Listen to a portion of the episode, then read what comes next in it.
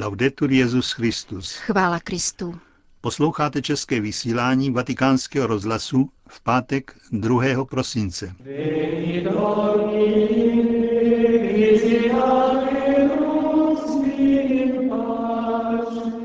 Po spravodajském bloku vám dnes přinášíme homilí otce Richarda Čemuse k nadcházející neděli. Pěkný poslech přejí Jana Gruberová a Josef Koláček.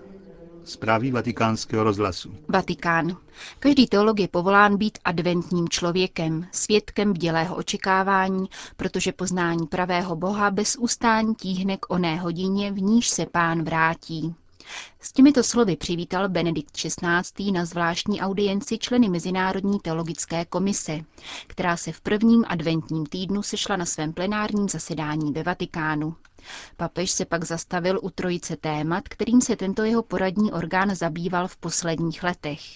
Totiž otázky Boha a zejména chápání monoteismu, významu sociálního učení církve a statutu teologie dnes. Víra v jediného Boha, jak ji vyznává izraelský národ, je také základem křesťanského vyznání. K tomu ovšem přistupuje fakt vtělení, jako naplnění boží lásky ke všem lidem. V tomto zjevení boží intimity a jejího hlubokého vztahu lásky k člověku je monoteismus osvícen novým světlem, světlem trojičním, v němž dostává nové světlo také bratrství mezi lidmi, řekl papež v promluvě k teologům a pokračoval.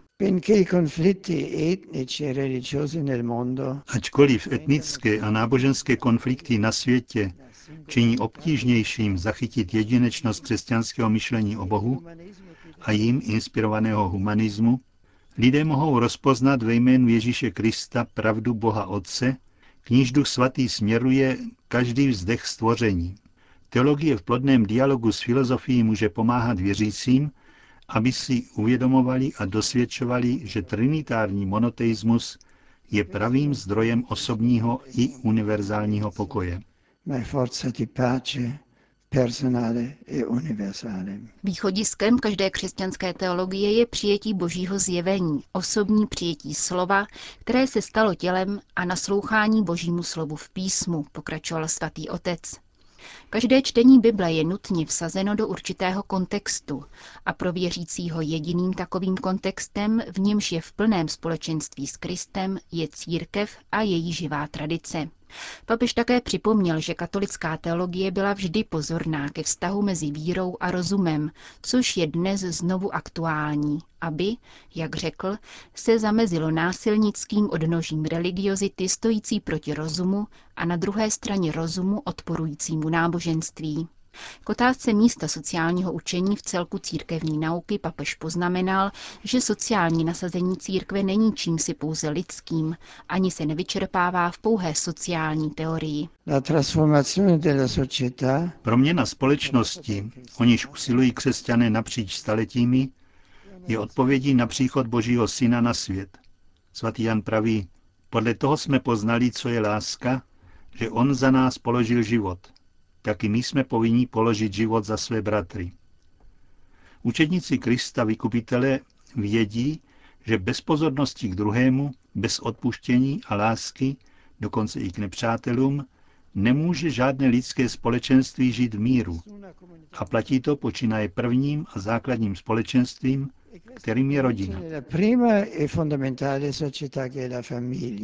Úsilí o společné dobro, zdůraznil dále Benedikt XVI., musí být tyto naše skutečné a hluboké náboženské důvody zřejmé, aby spolupráce probíhala na jasné bázi.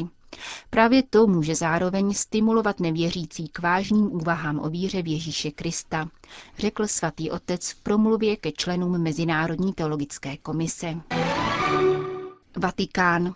Mezinárodní studium a setkávání kultur. Pod tímto titulem uspořádala Papežská rada pro pastoraci migrantů a lidí mimo domov již třetí mezinárodní kongres věnovaný pastoraci zahraničních studentů.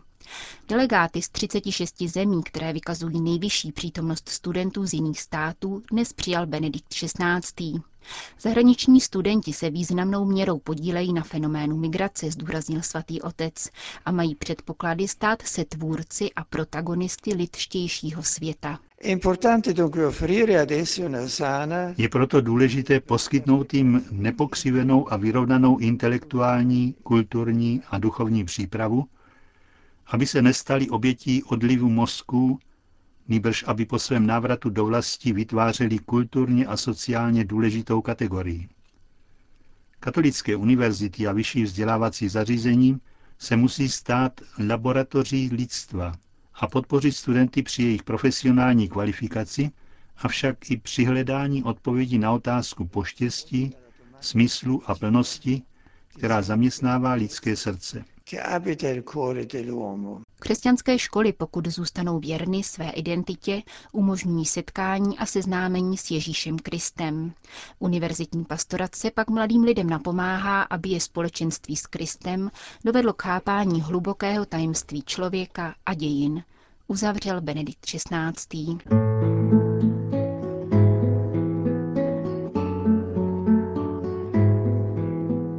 Tři příchody Krista, tak nazval otec Richard Čemus svou promluvu ke druhé adventní neděli.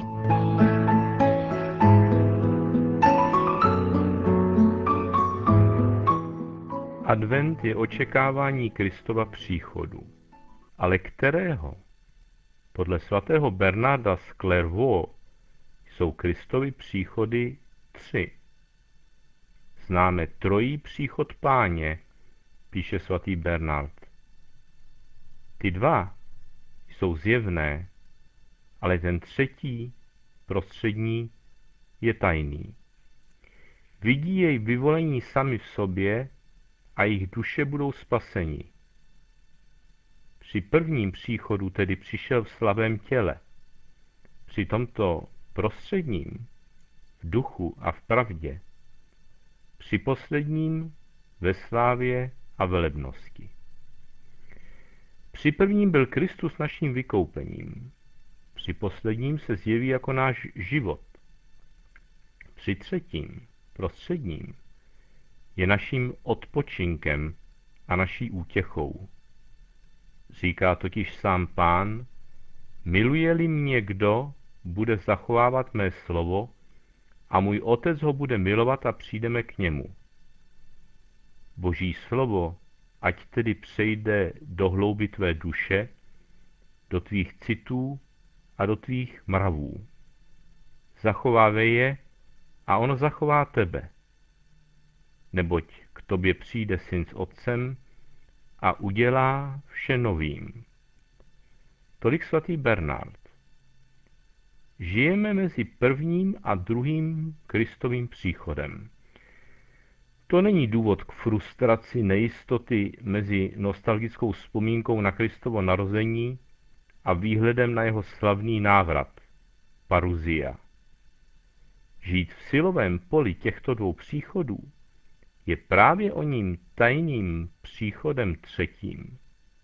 Ten je výzvou zniternit náš vztah s Bohem, vstoupit s ním do důvěrného styku, který se nazývá parezia. Člověk ho měl s Bohem v ráji před hříchem.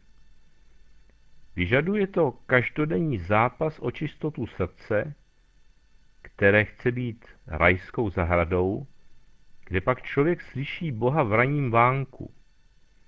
Pán přichází, aby nám přinesl ráj. Musíme jej však nechat vstoupit k nám, nechat se jim přímo prostoupit, tak jako starý Adam panoval v celém člověku a celého zaujímal, píše svatý Bernard, tak ať teď dostane celého člověka Kristus. První míši neváhali jít tento boj vybojovat až do pouště. Poušť byla už ve starém zákoně místem očisty a prohloubení víry. Zkušenost exodu a putování Izraele pouští do zaslíbené země se podle rabího Gamaliela musí opakovat v každém osobním životě. Poušť je nutná, máme-li vnitřně zakusit, že Bůh sám vede naši duši k setkání s ním.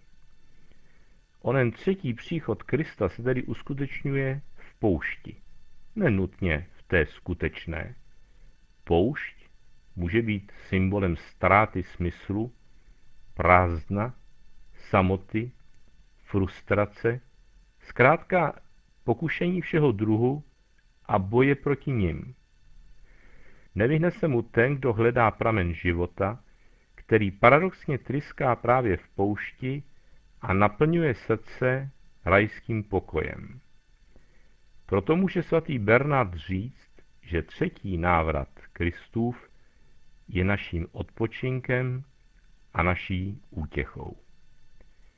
V polovině 6. století před Kristem Izraelité jsou zdecimováni v babylonském zajetí.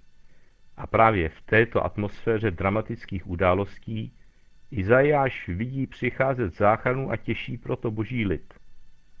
Těšte, těšte můj národ, praví váš Bůh. Mluvte k srdci Jeruzaléma, volejte k němu, neboť je skončena jeho špatnost, odčiněna jeho nepravost. Hlas volá, na poušti připravte hospodinovu cestu, v pustině urovnejte stezky našemu Bohu. Markovo evangelium se na Izajáše výslovně odvolává. Je psáno u proroka Izajáše, hle, já posílám svého posla před tebou, on ti připraví cestu. Hlas volajícího na poušti. Připravte cestu pánu. Vyrovnejte mu stezky. Marek vidí tuto prorokovou výzvu splněnou v Janu Křtiteli, který vystoupil na poušti hlásat křest pokání, aby byly odpuštěny hříchy. Janu Křtiteli tak definitivně končí putování pouští vyvoleného národa, neboť Janovi je dáno poukázat na zaslíbenou zem, kterou je Kristus sám. Za mnou, říká Jan, už přichází mocnější než jsem já. Nejsem hoden, abych se sehnul a rozvázal mu řemínek u opánků. Já jsem křtil vodou, ale on vás bude křtít duchem svatým. Boží hlas lze lehce přeslechnout a boží působení v našem životě lze lehce přehlédnout. Zejména když se zdá, že pán jakoby nepřichází, protože na něj vztahujeme naše lidská časová měřítka. Druhý Petrův list proto nabádá, jednu věc, milovaní, nesmíte přehlédnout, že je u pána jeden den jako tisíc roků a tisíc roků jako jeden den. Ne, že by pán otálel splnit to, co slíbil, jak ho někteří lidé obvinují z otálení, ale je k vám schovývavý, protože nechce, aby někdo zahynul, naopak chce, aby se všichni dali na pokání. Pokání je tedy tou nejlepší přípravou na příchod páně. S kajícím duchem Boha určitě nepřeslechneme a nepřehlédneme, protože na ní čekáme v bytostné touze po vysvobození z osidel zla. Touhou po něm můžeme příchod páně dokonce i urychlit. List Petrův nám říká jak? Tím, že nám bude ležet na srdci, abychom žili svatě a zbožně a horlivě se snažili být před pánem bez poskvrny a bez úhony v pokoji. Pak ať ten den páně přijde třeba jako zloděj a všechno ať klidně vezme za své. Nemusíme se bát, vždyť my čekáme, jak to pán slíbil, nová nebesa a novou zemi, kde bude mít svůj domov spravedlnost.